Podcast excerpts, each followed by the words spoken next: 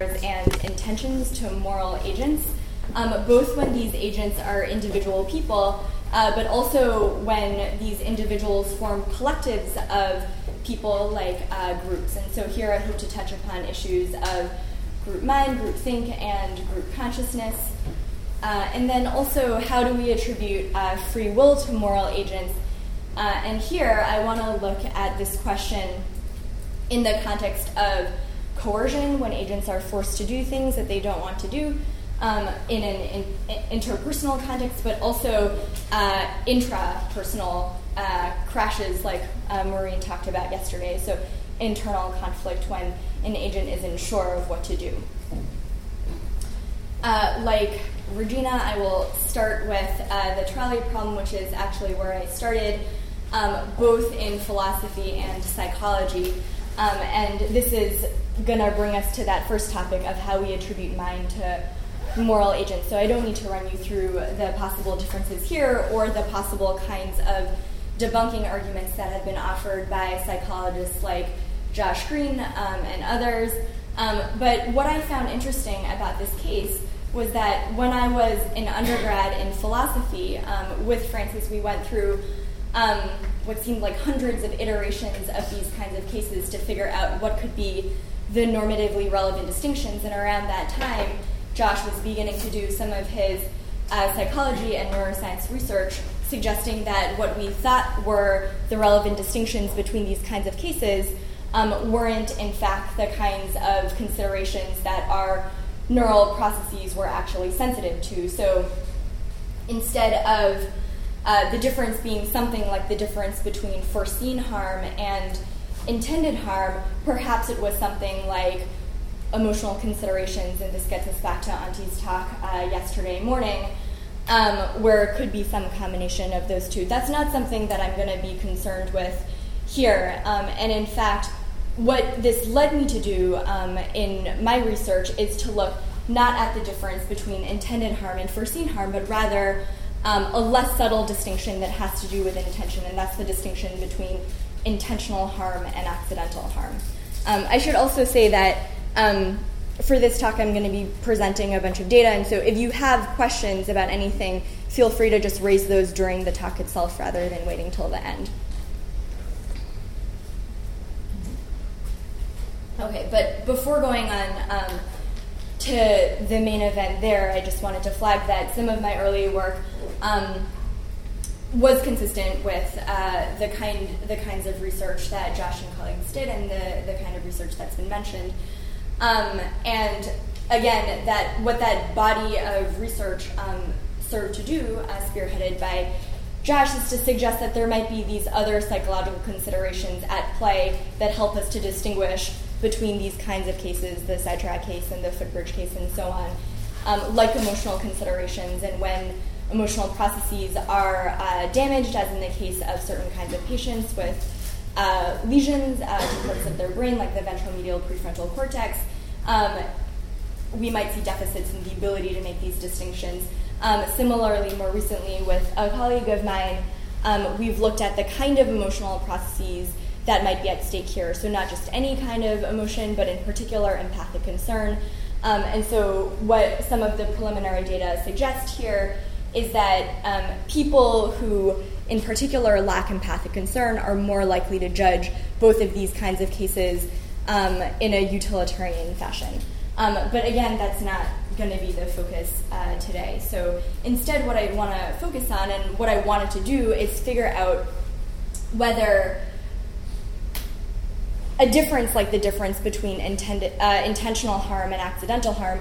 Uh, this is a difference that even, say, utilitarians or consequentialists uh, endorse upon reflection, perhaps, um, is a distinction that we can study uh, from a psychological and a neurological perspective. Um, and one way that I got from here to here is by listening to consequentialists like uh, Josh and others talk about these cases um, and in talking about these cases, some of them talk about them like one would talk about, say, the Mueller-Lyer uh, illusion, that really it's an illusion to see these cases as different from each other because in both cases, the person knows what they're doing. They intend to uh, save five people at the expense of one person. Um, and it's that knowledge and intent that really got my attention. That what makes those cases the same um, to the utilitarian perspective is that someone knows what they're doing. They know that they're killing one person um, and saving five people. Um, and so, what I wanted to do was study that distinction uh, further, but in the sort of more robust context. So, um, these are just cartoon illustrations of intentional harm and accidental harm. Um, so, in one case, uh, somebody intentionally poisons her friend, in the other case, she does so by accident by mistaking some uh, powdery substance uh, for sugar, even though it's really poison. It's worth noting that um, even forgetting about the consequences, just plain intent matters. So if someone attempts to cause some harm but fails to do so because this time they think uh, what sugar is actually poison, um, we still hold them accountable. We still judge them to be blameworthy and we still want to punish them and so on. Um, and so it's this kind of distinction of intent that really uh, caught my attention. So again, um, I think most of us have the intuition, and indeed all of our subjects have the intuition that um, for the most part, accidents are forgivable. Even when we don't fully forgive uh, someone for causing an accident, we try to do so. We recognize why one would want to forgive someone for causing an accident. Um, and similarly, we will blame someone for trying to cause harm, um, even if no actual harm is caused.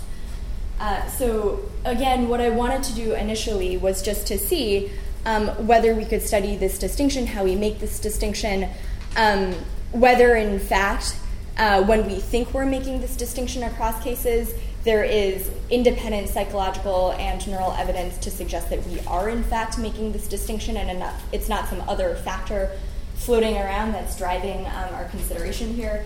So, um, what we've uh, found recently is that the brain regions that help us understand people's intentions in non moral contexts are also the ones that are recruited for when we're trying to think about other people's mental states when we're making moral evaluations of their judgments. So I'm just showing you an image here of uh, the network of brain regions that help us do this. Um, there are a bunch listed here. The one that I want to focus on and, and have been is the one up here, the RTPJ, or the right temporoparietal junction, which is right above and behind uh, your right ear.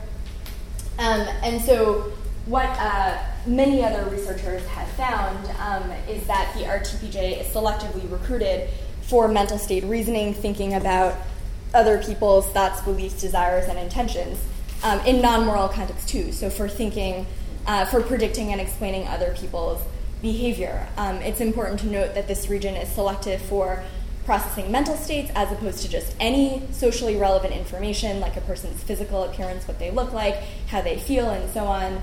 Um, it's specific to representational mental states um, and not attention to just anything.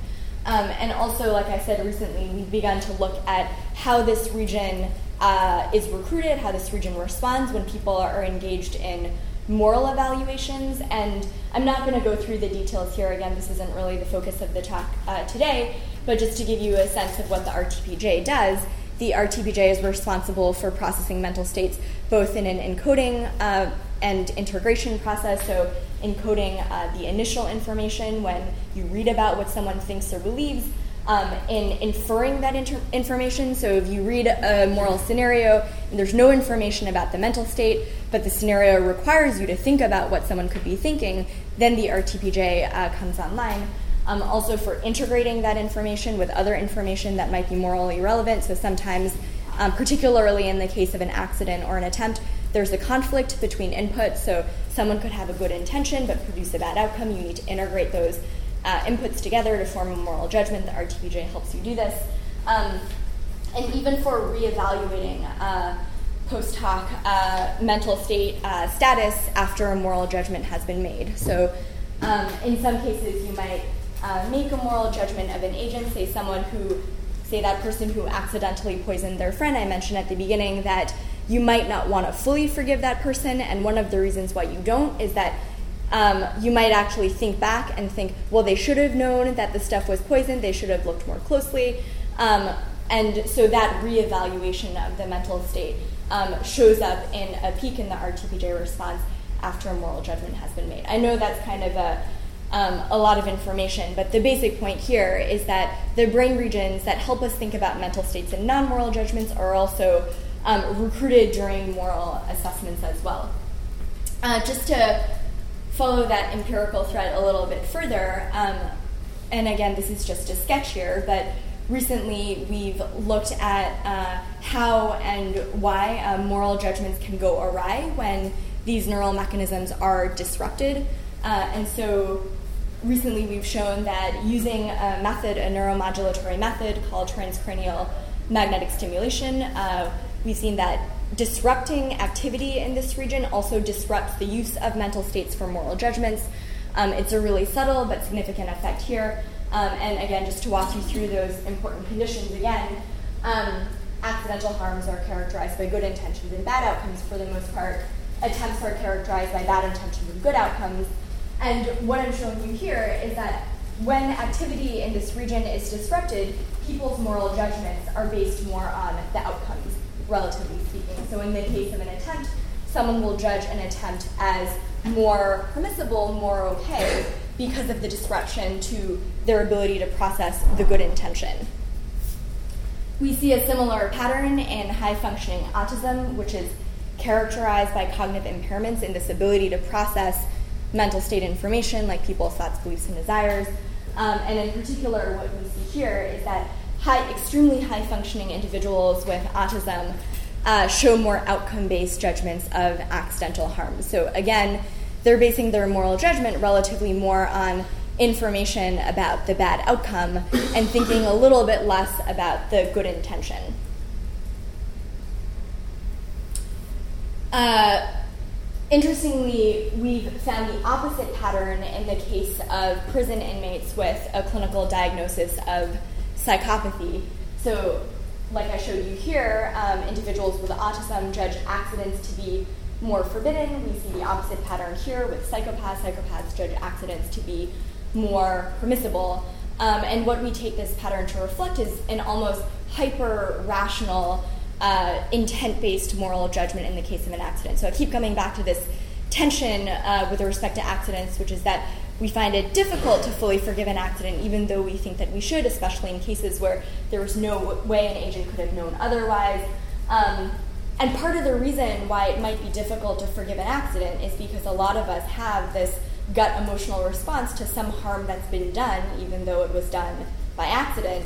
But in the case where that gut response is absent, like in the case of psychopathy, uh, then we might actually see more intent based moral judgments with respect to the average uh, subject, and that's the pattern that we see. And so, again, I don't think that this pattern here is due to more sensitivity to mental state information in the case of psychopathy, but rather less uh, emotional response uh, to the harm and suffering of the victim of the accident.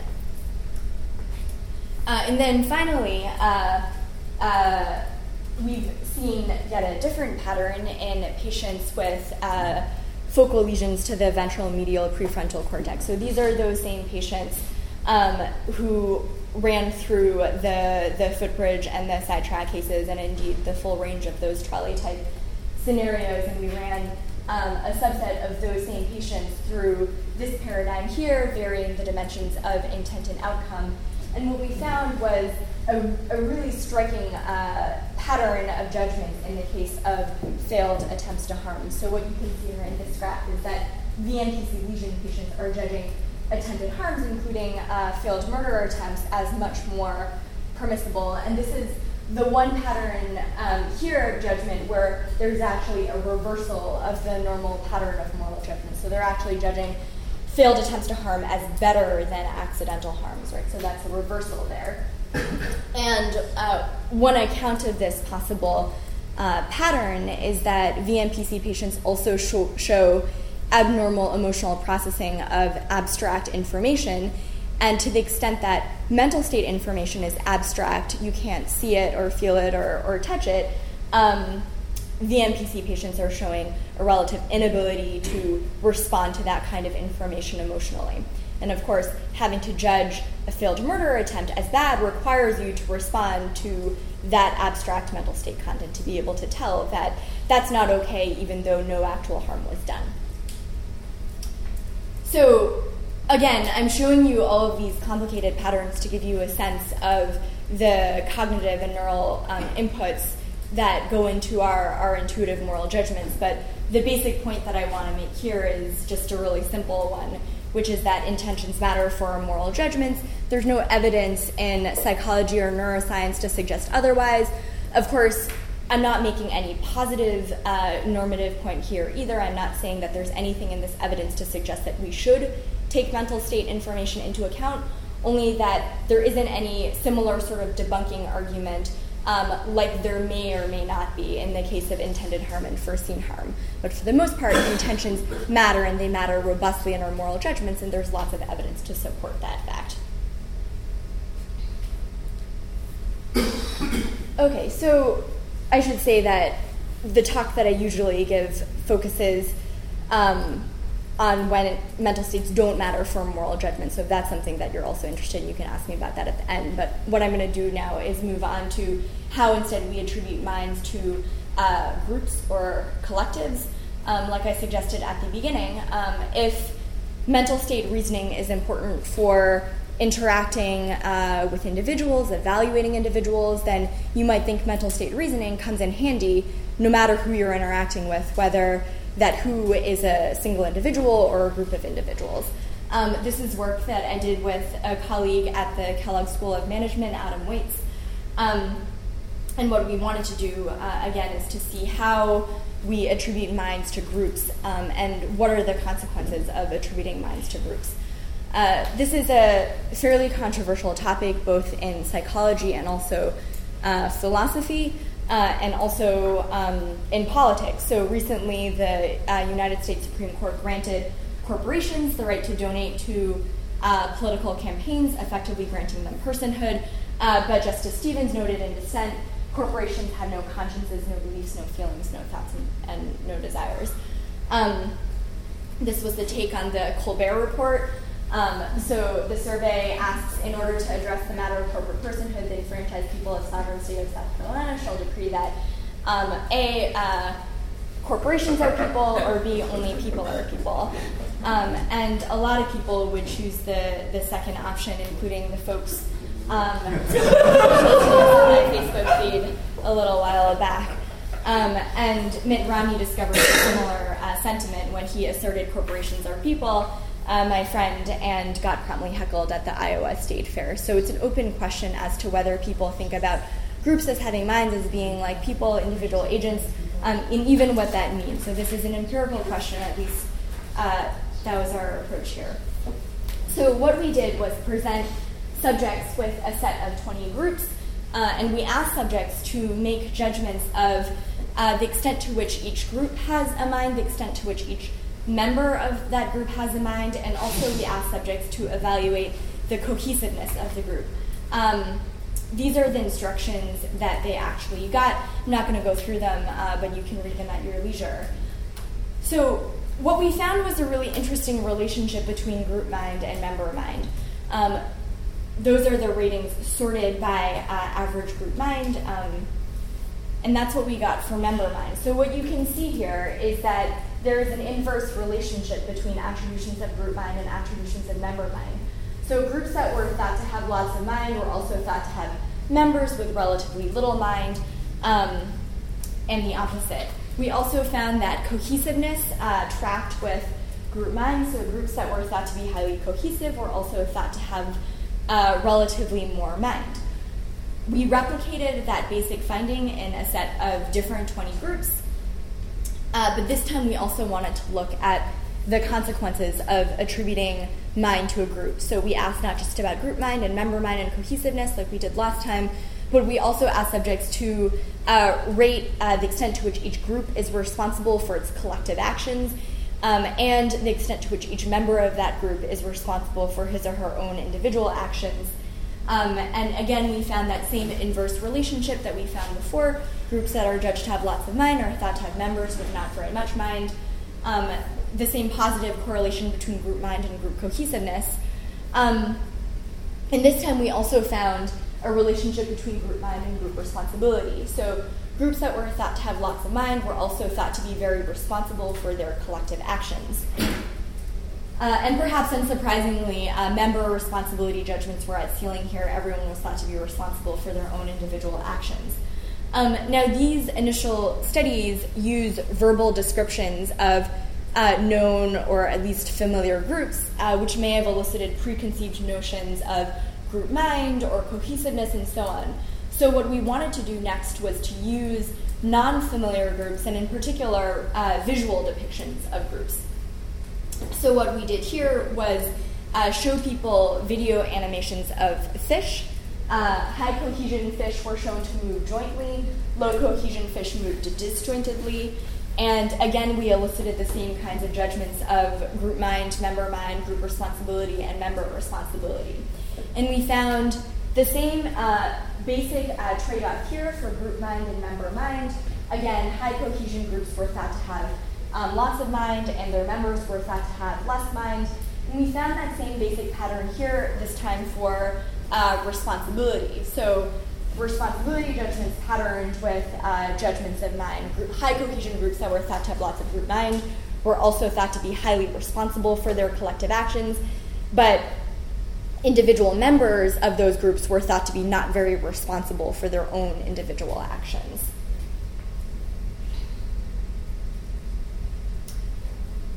Okay, so um, that's a sketch of sort of some of the folk intuitions on how we attribute mind to uh, groups and also individuals. Um, but what's also interesting are instances in which individuals don't even have the chance to necessarily act intentionally or accidentally.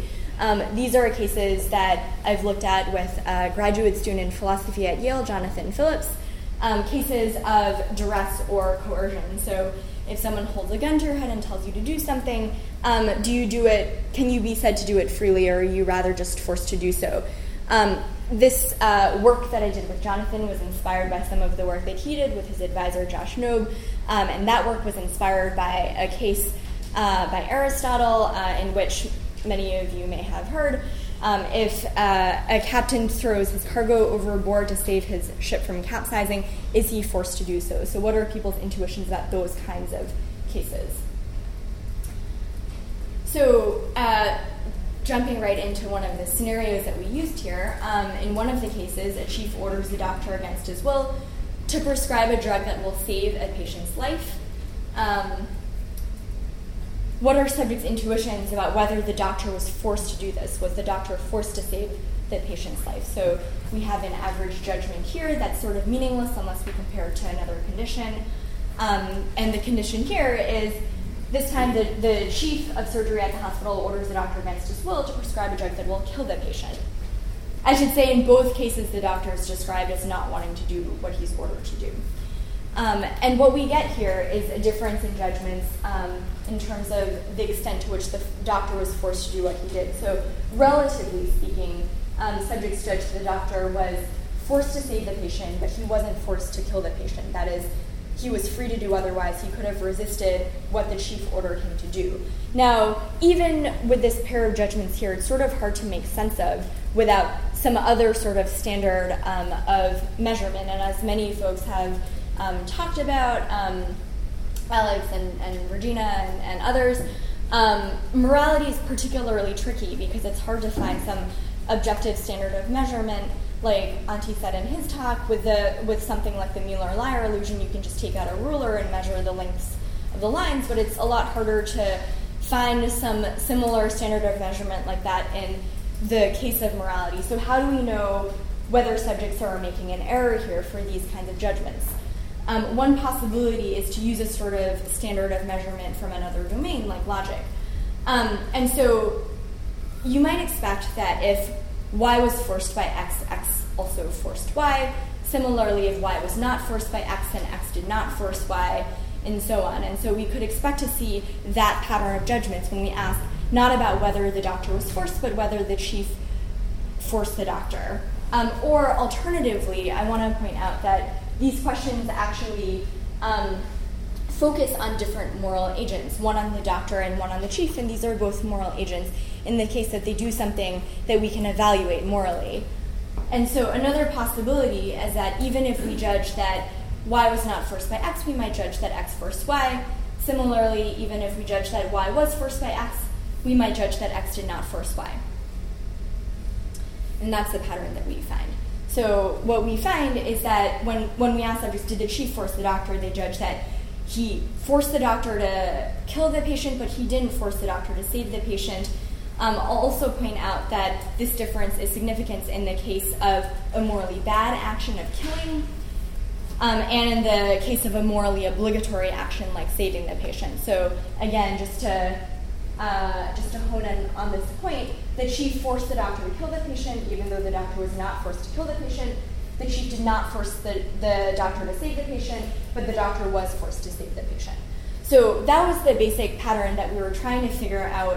Um, and what we did next was to look not at a comparison of a morally bad and a morally good action, but just a morally bad and a morally neutral action. So, do we see similarly weird patterns when we look at cases that aren't particularly moral, morally relevant? So, here's where we go back to Aristotle's case of the cargo. The non moral case would be a case in which the captain orders a sailor to throw cargo overboard, not particularly moral, um, versus uh, the captain orders a sailor to throw passengers overboard. So, was the sailor forced to throw the cargo or the passengers overboard? We found that the sailor was more forced to throw the cargo than the passengers overboard. Um, did the captain force the sailor to throw uh, cargo versus the passengers? And the captain forces the sailor more on the passengers than in the cargo case. But what I want to focus on here is this difference, um, again, for the morally relevant case here. So, again, we see that the captain forced the, the sailor to throw the passengers the sailor was not forced to throw the passengers. That's true in the morally relevant case. It's not true in the morally irrelevant case. So there's a difference here between how we make these judgments in the moral cases versus the non moral cases. Um, okay, so what I showed you was um, a morally neutral case and an immoral case. What I want to show you now is whether this effect obtains differently for agents versus non agents. So, what I showed you before is whether the captain forced the sailor to throw cargo versus the passengers, but we could also ask about a non agentive entity, like whether the storm forced the sailor to throw the cargo or the passengers.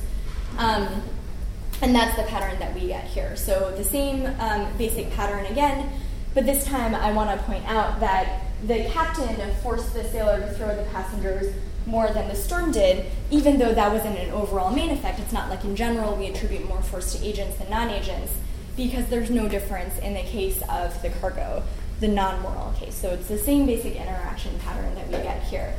Um, and then finally, well, there are a few more experiments that I can talk about, but this is, I think, the final one that I'll show you. Um, we wanted to look more closely at whether this is just an effect of bad and good outcomes or whether it's uh, truly a moral scenario in the robust sense that I talked about at the beginning. and if it is, then it should matter whether the captain or the chief or whoever knows what they're doing or whether they don't know what they're doing. So if they know what they're doing, that's bad. If they don't know what they're doing, that's forgivable. So um, what we manipulated here is the chief's knowledge of what that drug uh, would do. So if, if you prescribe a, prescribe a drug that you think is going to kill someone, that's bad. You don't know, that's less bad. Um, so again, this is the case where he knows what it's going to do and he um, more forces to kill than to save. But what if he doesn't know what it's going to do? And in that case, we see no difference here, or if anything, the opposite trend. Um, so this uh, pattern suggests that it really is about the moral nature of the case and not simply the valence of the outcome. So again, there's no difference in here um, for judgments of saving, but there was a significant difference in the case of killing. Okay, so I'm gonna I'm gonna leave you uh, with that pattern and now move on to a final case of how we attribute uh, free will this time to conflicted conflicted agents. So this time again, um, like maybe Maureen would say, this is a, a traffic crash within the person rather than uh, between people. So it's not the case that someone is forcing you to do something you don't want to do, like in the cases that I just showed you. But these are cases where you don't know what you want to do. You're just internally conflicted. Um, which maybe gets to uh, Anthony's talk on coherence yesterday uh, as well, and, and issues of free will. Um, so these, again, are cases where agents have conflicting mental states, um, one of which might determine a particular action pattern. Okay, um, just a little bit of the backstory on um, this particular set of experiments.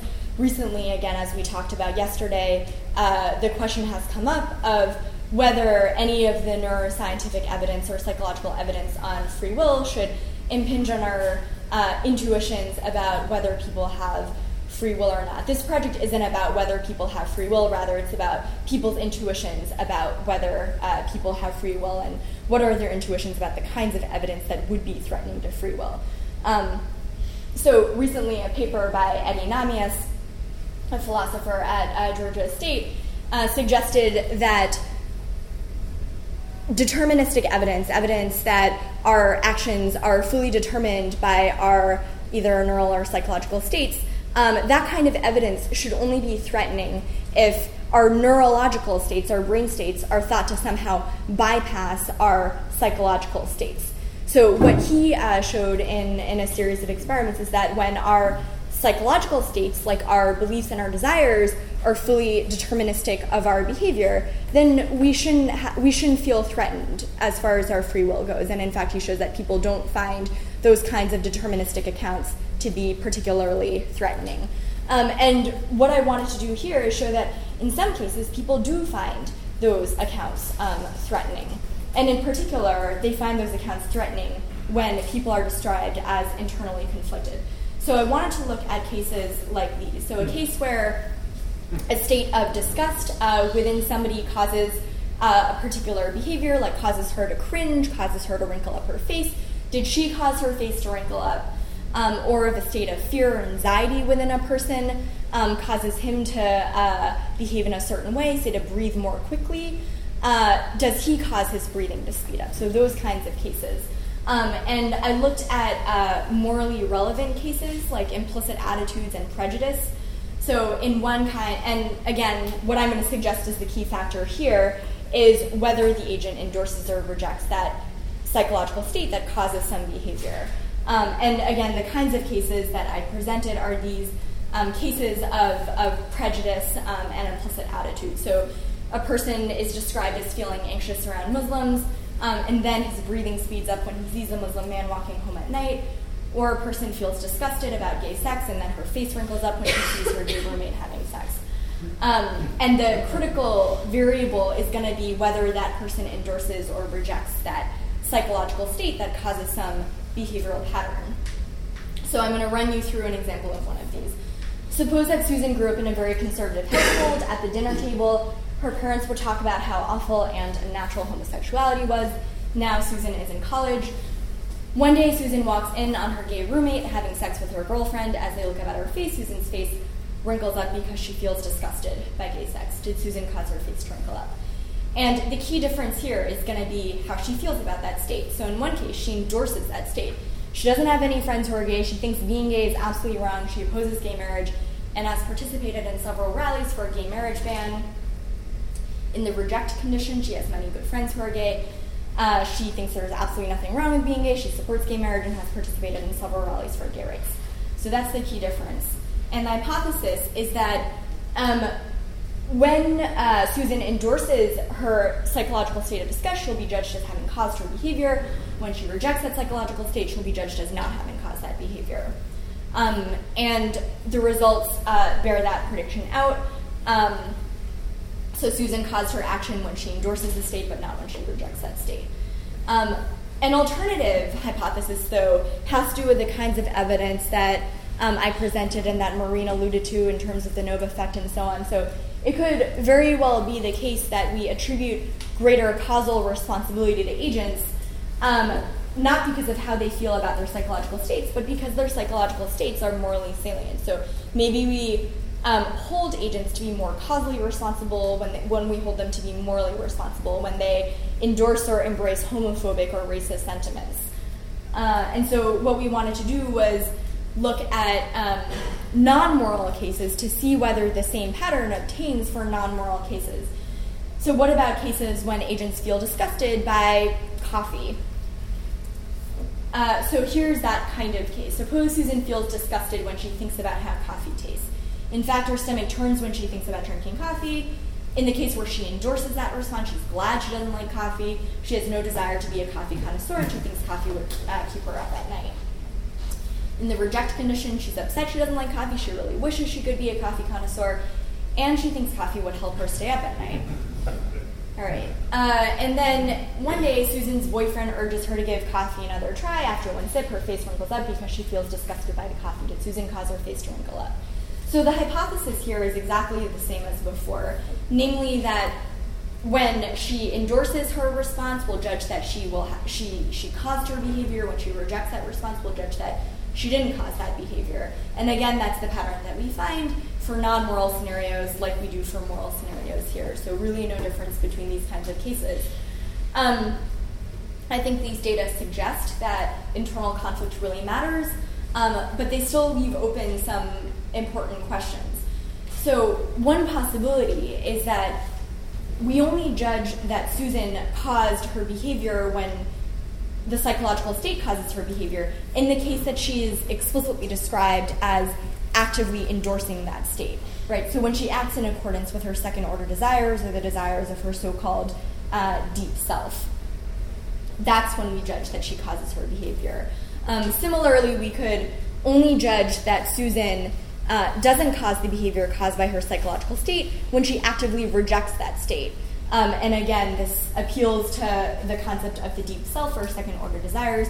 People only cause the actions that are in accord with their second order desires. Um, or alternatively, like I'm suggesting, this effect could actually be due to the presence or absence of multiple competing psychological states. So if that's the case, um, then we shouldn't judge that Susan causes her action caused by her psychological state only when she embraces that state. She could be simply indifferent to that state. As long as there's no other competing psychological state, we should judge that she causes that behavior. Um, similarly, in the case of the in the case of active rejection, we shouldn't judge that she doesn't cause the behavior only when she actively rejects that state. What if she's simply confused about that state? so as long as there are multiple competing psychological states, one of which causes some behavior, we should judge that she doesn't cause that behavior. So to test uh, the strict uh, endorsement alternative, we tested an indifference uh, case where she just doesn't care that she doesn't like the coffee. And then for the strict rejection alternative, we tested a confusion case. So this time she's no longer sure what she thinks about um, homosexuality, she's conflicted and confused, and so on. Um, so, what did we find here? Just like before, we found the same basic difference between endorse and reject. you cause the actions that are caused by the states that you endorse versus reject. Um, but contrary to the strict endorsement hypothesis, we found no difference between endorsement and indifference conditions. So it didn't matter that you actively endorse the state, even if you're just indifferent to that state, as long as there's no conflict, you're judged as having caused the action. And then, contrary to the strict uh, rejection hypothesis, um, you don't have to actively uh, reject the state. Even if you're just confused about it, you're judged as not having caused that action. So I think those data really speak to this uh, account of the presence or absence of multiple competing psychological states really mattering for how we think about agents as free or as having caused their actions and so on. Um, and I think that these findings might speak to um, conceptions of the self and free will. I'm going to borrow some terminology from Josh Knobe and Sean Nichols. This is a paper they wrote on free will and the demands of the self that really inspired the current work. Um, what the data suggest is that people do recognize a psychological conception of the self. Um, in the absence of internal psychological conflict, the self is simply comprised of its psychological states, like what you think and feel and desire and intend and so on. Um, but in the case of multiple competing psychological states, one of which determines the behavior, people tend to think of the self as a sort of executive that can select among different states but isn't necessarily located in any single one of the states. Um, these data also uh, point to the possibility that the self, the psychological self, is uh, free only insofar as it isn't conflicted. Um, I'm just citing a paper here by Eddie Nahmias on kind of close calls and deliberation. So in the case of close calls, um, where you're not sure which thing to do, you're judged as relatively less uh, free.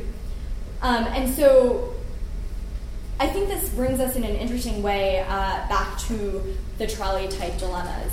Um, like all of us have, I think all of us would agree that if there's anything that the psychology and neuroscience of trolley type dilemma judgments has taught us, is that we are full of psychological conflict. In fact, we experience dilemmas precisely because we experience conflict between conflicting psychological and neurological systems, responses, and so on. And so I think it's an interesting question whether moral agents in the midst of dilemmas are actually thought to be less free, to have less free will or freedom to do what they want to do.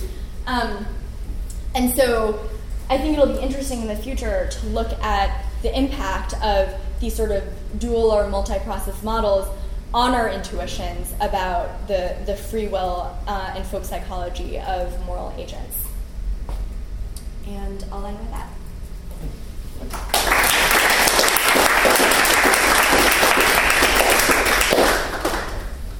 Thank you very much. Um, I'll take the names down, and if you have a follow up, you could just make this sign introduced by Simon.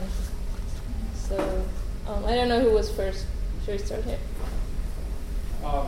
So, Leah, this is uh, a thought about the case where uh, the doctor orders the yeah. person to save and then to kill. Mm-hmm. And the question is the question is about force in both cases. Yeah. But I suspect we forces it can be ambiguous, and we disambiguate it by what it would mean in that context. So to ask, so if we're asked whether the person was forced to kill the patient, well, being forced to do something functions as an excuse. So were we to agree that the person had been forced to kill, we have to be prepared to judge that, uh, that they were subject to an exculpatory factor that at least diminishes their responsibility in respect of killing. But we don't think in that case that you know being ordered to kill is is sufficient as an excuse. So we don't count that as force. In the case of the doctor, did the doctor uh, for use force or force the uh, other person uh, to save the patient? Maybe I it wrong. was. An administrator and a doctor, is that what it is? the chief of surgery chief, in the doctor yeah, right, hospital, so yeah. Chief, right, so did the chief force the doctor to save the patient? Mm-hmm. Well, therefore, here in this case, it's force versus a justified use of authority, right? So uh, acting within your authority is contrasted by its very nature with force. That's, I mean, the whole idea of authority is in contrast with force. So if we're, it, of course, I mean, so if, well, if we assume yeah, the chief had the authority to order the uh, doctor to save the patient, then we don't say he forced him to do it because he ordered it. We, we were you know. I mean, in some sense, we're on the same page here. You're saying that the concept of force is tied to the concept of moral or legal permissibility or responsibility and so on. To that extent, I agree with you. These concepts are deeply linked in a way that right. we might not have expected. What I'm saying, though, is that the context shifts. So there's no. The moral context shift, but that's yeah. it. Yeah, and so that when you say, well, was the person, I mean, we, we use different criteria to decide whether the doctor was forced and whether the uh, chief forced the doctor. Okay, so I think yeah. there's a sense in which we agree and a sense in which we disagree. Yeah. So, and, and there are various pieces of your point. So, one piece that I wanted to take up is whether, when they're evaluating the doctor, they're sort of using the force question as a way to express their moral approval or disapproval. So if I if I allow myself myself to say that the doctor was forced, then I can't hold him responsible for what he did, and I want to be able to hold him responsible. And in one sense, I agree with you. That seems to be exactly what subjects are doing. They're being motivated by their moral judgment, their moral intuition in this case, and then changing the way that they think about force in that case. Um, one thing that I should say is that there's a control that we did, which was to, in one case, give subjects the opportunity to first express their moral judgment, their moral disapproval, to see whether that then alleviated their judgment of force, right? To show them that these are distinct judgments. You can judge someone as morally responsible, but also judge that they were forced to do that bad thing. Um, that didn't change the pattern of judgments that we saw. But going back to the first point, where I think we're actually on the same page, is that in both cases, both in judging the chief and in judging the doctor, I think it's actually the same factor that is impinging on people's judgments of force and free will, and that is the moral nature of the actions. There's one more experiment that I think is probably worth showing you guys, and it's this. Um, it's this experiment here, where this time we didn't change. We didn't actually change um, the the facts of the case or the features of the case. Um, I don't know what's going on there, huh? Um, well, I guess I can't show you the data, but you can trust me when I tell you what they are. Um, let's see. Um, what we did here was change the focus of the agent, but within the text of the scenario. So again, all of the facts are the same, but we just said the word sailor more times or said the word captain more times. And that in and of itself led to a significant difference here. So asking the same exact question this time, right? So we're not changing now the focus in the question. It's just the number of instances in which we mention captain or sailor, and that leads to a significant difference. So it's not just our interpretation of the word force with respect to the question about the doctor was the doctor force, and with respect to the captain, did the captain force the sailor? It's this specific, and in this point we agree, it's this feature of moral salience that alters how we interpret the question. But it's not a difference in the the the phrasing of the you know active and passive format of the question. It's specific to the contribution of moral motivation to how we interpret this question about force. Okay, um, Dan? Um, I had a question about the, the group minds research. Mm-hmm. Um, and uh, now I just I take it that what it, you're really measuring is something like uh, autonomous agency or something like that, rather than I, that it, maybe it's not so plausible that people are thinking that what McDonald's employees uh, have, you know, yeah. Are less fully embedded in the world of the mental. Um, uh, and um, but the interesting thing, so you found that uh, individual, so uh, the, the responsibility of the group uh, increased with cohesiveness, and but individual responsibility for the members did not, or, or did not decline. Um, and I'm very curious, I assume this hasn't been done cross culturally. I'm very curious whether you would get different results, say, in India um, or in other cultures where maybe people would be, uh, Americans in particular, are fixated on this notion of individual responsibility. We get very kind of freaked out at any suggestion that uh, uh, collective responsibility might mitigate individual responsibility. Yeah, that's a really interesting set of points, and there's a lot to say here. Um, I'll take the kind of methodological points first, though. So um, I want to clarify that here, when we're asking about people, it's pretty hard to drive people's judgments down from the ceiling when I'm just asking, how responsible are you for some individual action? Um, particularly described in these abstract terms, people think that people should be responsible for whatever their own actions are. Um, that's sort of why we turn to fish. And the other reason why we turn to the fish is because people might have these concepts about McDonald's, right, that might be driving their judgments about these particular groups.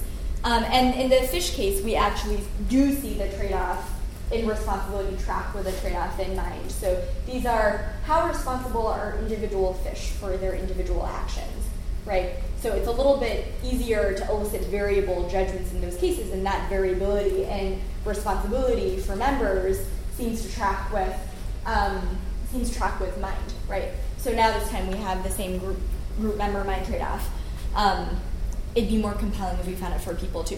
The final um, methodological point there is that another experiment that I didn't show you is one where we took groups of people, um, but arbitrary groups of people that we constructed. So student organizations like the jazz club, the debate team, the the soccer team, whatever, and then just manipulated how cohesive they they seem to the subject. So everyone in the team is from Michigan, or people on the team are from all over the place. Um, and we got the same basic pattern. Now, I think it'd be really, really interesting to do this cross culturally, and, and we've talked to folks in China about doing this. Um, the cheap and easy way to do it is MTurk, which we tried to do to see whether um, people from India um, attribute more mind to the group, to the collective, um, and whether you know that drives their sense of responsibility. We didn't actually see that kind of variability that we predicted, but we didn't. I mean, we, sh- we should really be designing a different experiment to test that hypothesis. Um, I think it also relates to all sorts of interesting trade offs between moral norms, like between justice versus loyalty, for instance, or, or fairness versus loyalty. So, um, in collaboration with Adam and also my grad student, um, we're looking at whistleblowing behavior and that kind of trade off. And um, whether attributions of group mind uh, are at play there. Yeah. Um, you have a follow up? Yeah. Uh, I, I, missed the beginning of that dialogue. How about now it's overlapping with that? It's, uh, wondering if, if you had any hunch of what people are talking about when they attribute responsibility to the fish in the first place. Uh, I mean, you usually yeah, think of it as there's a feeling of praise and blame. That doesn't seem to be the case. Is it you know, maybe they're just thinking, you know, they somehow causally responsible for, say, where the where they go. Well, if they're part of the group, well, then they're just, you know, there's no not individualizing the lobes of the causal. They're all responding together. Yeah, it's a good question. I don't, I don't know. We didn't ask people. Um, we also didn't ask about praise or blame or moral responsibility in this instance. We just asked about responsibility. So it could very easily be a different kind of responsibility, causal responsibility for when where it is going in yeah. this frame. Yeah. Yeah. Follow up or I mean it's your turn anyway. Okay. so uh, thank you for your talk. I think a lot of your research will raise some intricate questions, but let me try to make some critique. I think that at least some of your questions that you are asking are on a closer nonsense, so to speak. And I think that some, a lot of the answers that come from these questions are then more or less vague don't understand what the question is or what they think about this, and then they jump on whatever kind of key they can get. For example, captainship and then they association. Let me illustrate this with two things. First, group maps. Why we have this? If you would ask me, does McDonald's have a group map? I would not really know what we would be talking about. I would, is there something like group spirit or something like a Hegelian, you know, objective yeah. spirit? Or what, what is really the question? Yeah. Uh, do we talk about influencing on each other? I wouldn't really know, but then I would come up, you know, with some kind of a hypothesis, what you might be talking about. And based on that, I might try to answer your questions, mm-hmm. but I don't think that there is something that's really interesting what you will find out. And the second example would be the question, does the agent cause her own behavior? I mean, what does it mean that an agent causes behavior? It's of course a knowledge philosophy big issue. Normally events cause other events. Now what is an agent as an event? Mm-hmm. And, and, isn't it, you know, to say the agent and her own behavior is a contradiction term? So uh, who else should be causing the wrinkling of the, of the face other than you know, Susan or yeah, yeah, yeah. those who push through it? So again, I would be asking, what do we mean with this question? And then come up with some, you know, hypothesis of causality, and then I don't know what really actually, what do we really get from this? So the question is, is this uh, intentional methodological decision to ask questions in order to find more something like subconscious dispositions of answering, then I would understand it. Or what, what do you really think you find out when you ask these Okay. Um, you've given me a lot to think about. Um, and I've tried to take notes on the various points that I want to that I want to try to address. So, um, the last thing that you said sort of captures it, which is, are we asking these intentionally vague and ambiguous questions to get the data that we want? And if so, what do the data mean, given that we're asking such ambiguous questions? Um, a charitable way of putting that is that we're going for boundary cases. We're going for ambiguous cases in order to elicit the right kind of variability. So, starting with the last thing first, the the case of whether we cause our own actions, right? These boundary cases of, of wrinkling up the face. Like, why didn't I just choose intentional acts like speech acts or raising my hand? Cases like that. Well, first of all, you're right. I think that people would be at ceiling for attributing, attributing intentionality in those cases. And in fact, what people find is that we have a bias to over attribute intentionality across the board, even for cases of accidents, right? So I couldn't use those kinds of cases if I thought that there was some critical variability in the conflict cases that I wanted to get at. Um, the study that inspired those experiments, uh, the one that I alluded to by, by Josh Knobe and Sean Nichols, is, was a really interesting one and, and what got me thinking about these boundary cases. So the case that they describe went like this. Um, Bob is very anxious about asking his boss for a promotion, so his hand starts trembling. Um, his hand starts trembling so much that he knocks over a glass of water. Did Bob cause the glass of water to spill? Yes, he did. Did Bob cause his hand to tremble? Well, I'm not sure. But it's weird because the only thing that differs between the, those two cases, they're, I mean, it's the same case, but just whether you're zooming in or out on Bob. And when you zoom in on Bob, did Bob cause something in his own body to happen? Then your intuitions start to get a little bit fuzzy. And what I wanted to figure out is why are those intuitions fuzzy? Are they fuzzy across the board or are they fuzzy in these particular cases? Even when you zoom in on a mental state, if it doesn't conflict with another mental state, then perhaps that's what dri- that's what's driving these intuitions. So it's not just that I want to show that people's judgments are fuzzy, but they're they're systematically different. And I don't want to just say that they're biased or that they're erroneous, but they're, they're being driven by these very subtle principles. Um, so that's that's the point about um, causing your own behavior and and those kinds of boundary cases. With respect to um, the captain and the ship case, which is the first thing that you mentioned at the beginning of your question, um, I think it's really important there to note that people are being perfectly logical and ra- logical and rational um, by their own mights. Uh, in cases when we're not asking about um, agents, in cases when we're not asking about, and, and even in cases when we're asking about agents but they don't have the relevant knowledge, or in cases when we're asking about non-agents, but they're they're producing the same sorts of effects in the world. And so I don't think that it's a failure on our subject's part of interpreting the questions that they're ask, that we're asking because they're showing perfectly reasonable patterns of explanation for all of these other cases um, that are in fact quite similar to the moral cases that are in question. Um, so I think that's worth noting that our subjects are very smart and sophisticated and able to deal with these so-called ambiguous questions that we're asking.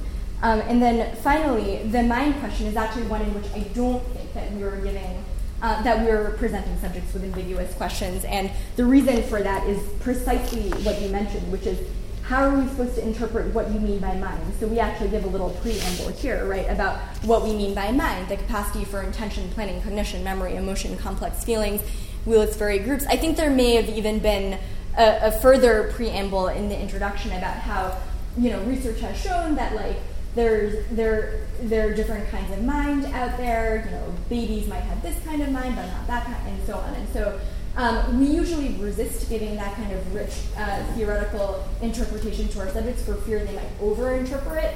Um, but I think that was useful in this case here. So it was a combination of providing people with a rich explanation of mind and then giving them these sparse groups over a number of different experiments.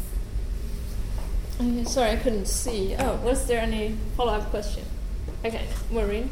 Uh, well, uh, questions actually both uh, like very much my work. Um, one of the, uh, the first one is I, I missed what's new about uh, the Knobe and Nichols uh, concept of self. Maybe you said it, but I'm not sure. It is not that a conflicted self is not free. It's not a very new thing. Is it in philosophy? I think because it dates back to Frankfurt. I think. Do they relate? Oh, okay, yeah. Plato. Yeah, yeah. Sorry. Plato, perhaps? Yeah, sorry. So- at least in the free will discussions. Yeah. Because I saw you mention my article view of uh, Frankfurt, so I wondered what, what uh, in that context was the new Mhm. aspect in that one.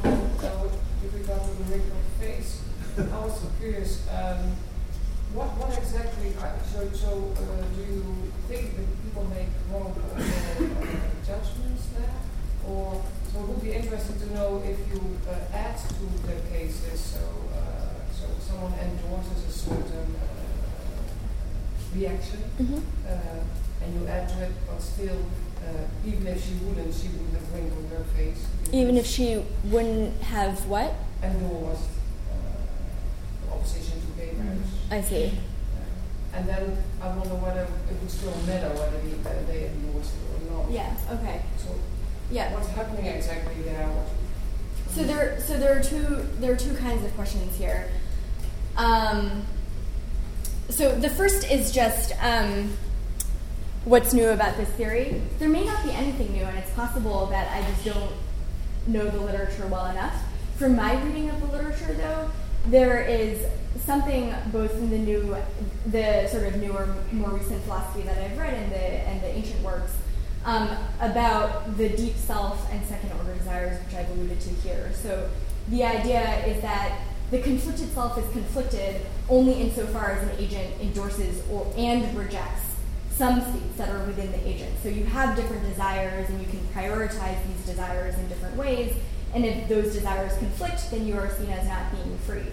Now, I think that's part of it, but I want to go beyond sort of the second order desire. So the fact that I don't want to feel a certain way, I don't want to feel fear at a particular race or anxiety at a particular interaction. I don't want to feel nervous when I ask my boss for a promotion and so on.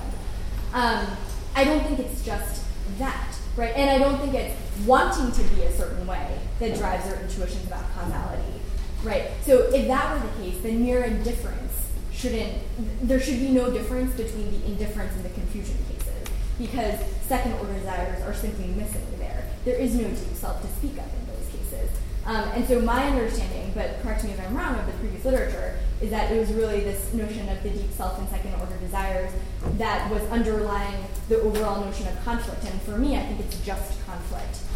And you might get these other results out of conflict, um, but you don't need those layers actually. You strip them away, you still get the, the same kind of effect. Um, what also speak to that, although I don't know if I have the slides here. No, I don't. Um, that's not relevant, so I should take it away. Um, okay, uh, is that attitude of strength um, doesn't actually account for things either. So you might think that to, to the extent that just telling you so and so wishes they didn't feel that way or whatever, maybe they're a little bit less disgusted by the thing that I'm telling you. And I'm not, again, I'm not showing you, the, those results because I don't have them in this slide, but um, that in and of itself is not driving the effect. So it's not just my inference about how disgusted you feel or how much you must like or dislike the coffee that is driving the effect. So it's something kind of lower level than that. Yeah, there's a follow up. Go ahead. I never missed something you said, so maybe what I'm saying is off time. Did, did anyone look at Huckleberry Finn's Taoism? Because that seems to suggest yeah. exactly the opposite of, mm. of the view you're getting at. That, you know, someone's been taught that most things are bad, whatever, and they That's think that. I, they should be hostile or hate Yeah. Muslim, then in one case, they see a Muslim baby and they frown and uh, feel content. But in the other case, despite their best will, they smile and, feel this warm feeling. Right. Uh, I think if the Huckleberry kind of intuitions are right, then people would say in, in positive kind of case that they're actually causing causing the smile. The which positive- that's wouldn't- interesting. And that's a conflict kind of situation. Yeah, I haven't looked at the positive case. My understanding of the Finn case is that that's about moral responsibility and not causal responsibility, and also our kind of thick notion of value. Um, that actually, what an agent truly values can't be bad, um, and also that to the extent that he does something that we actually value as good, then he's responsible and praiseworthy and so on.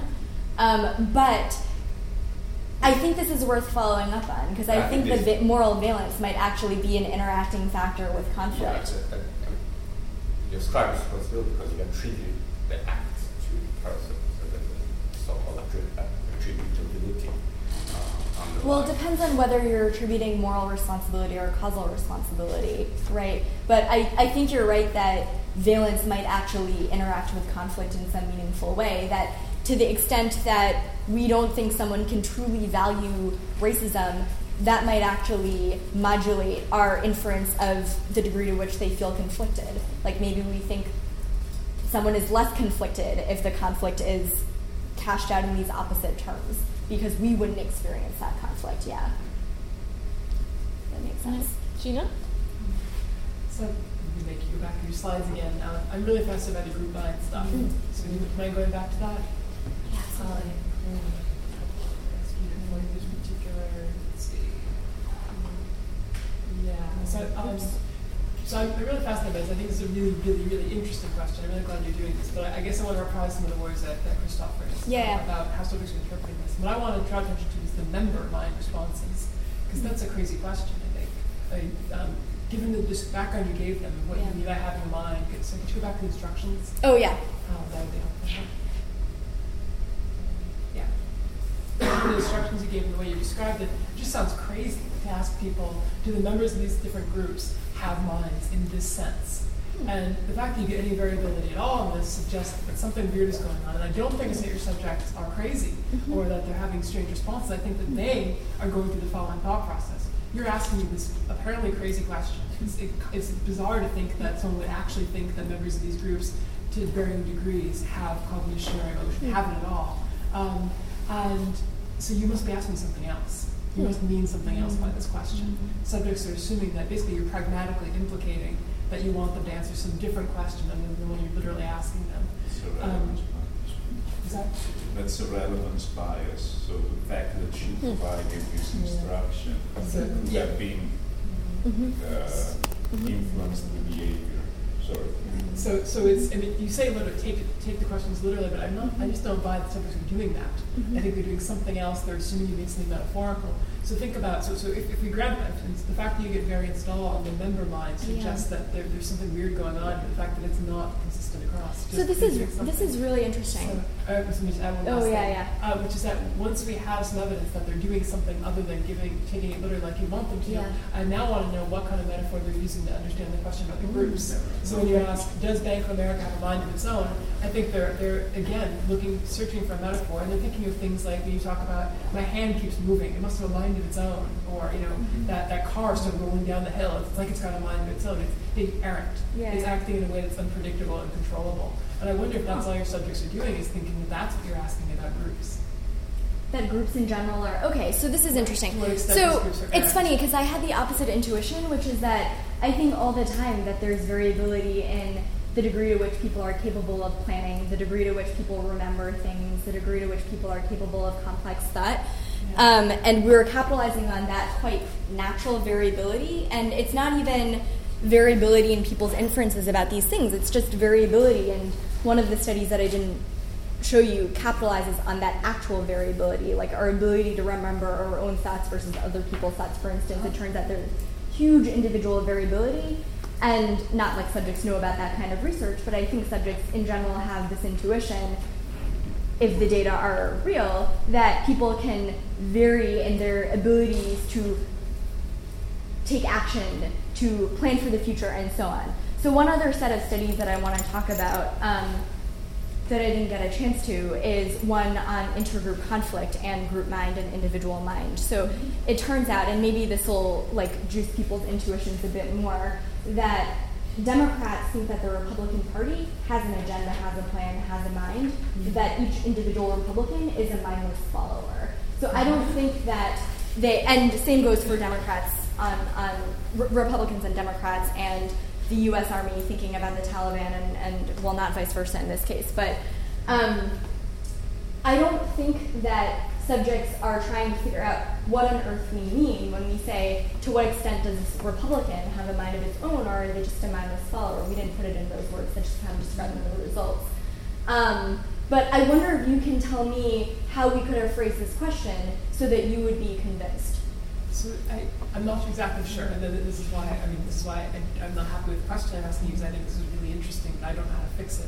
But, but I think you've identified actually two different questions you could be asking them.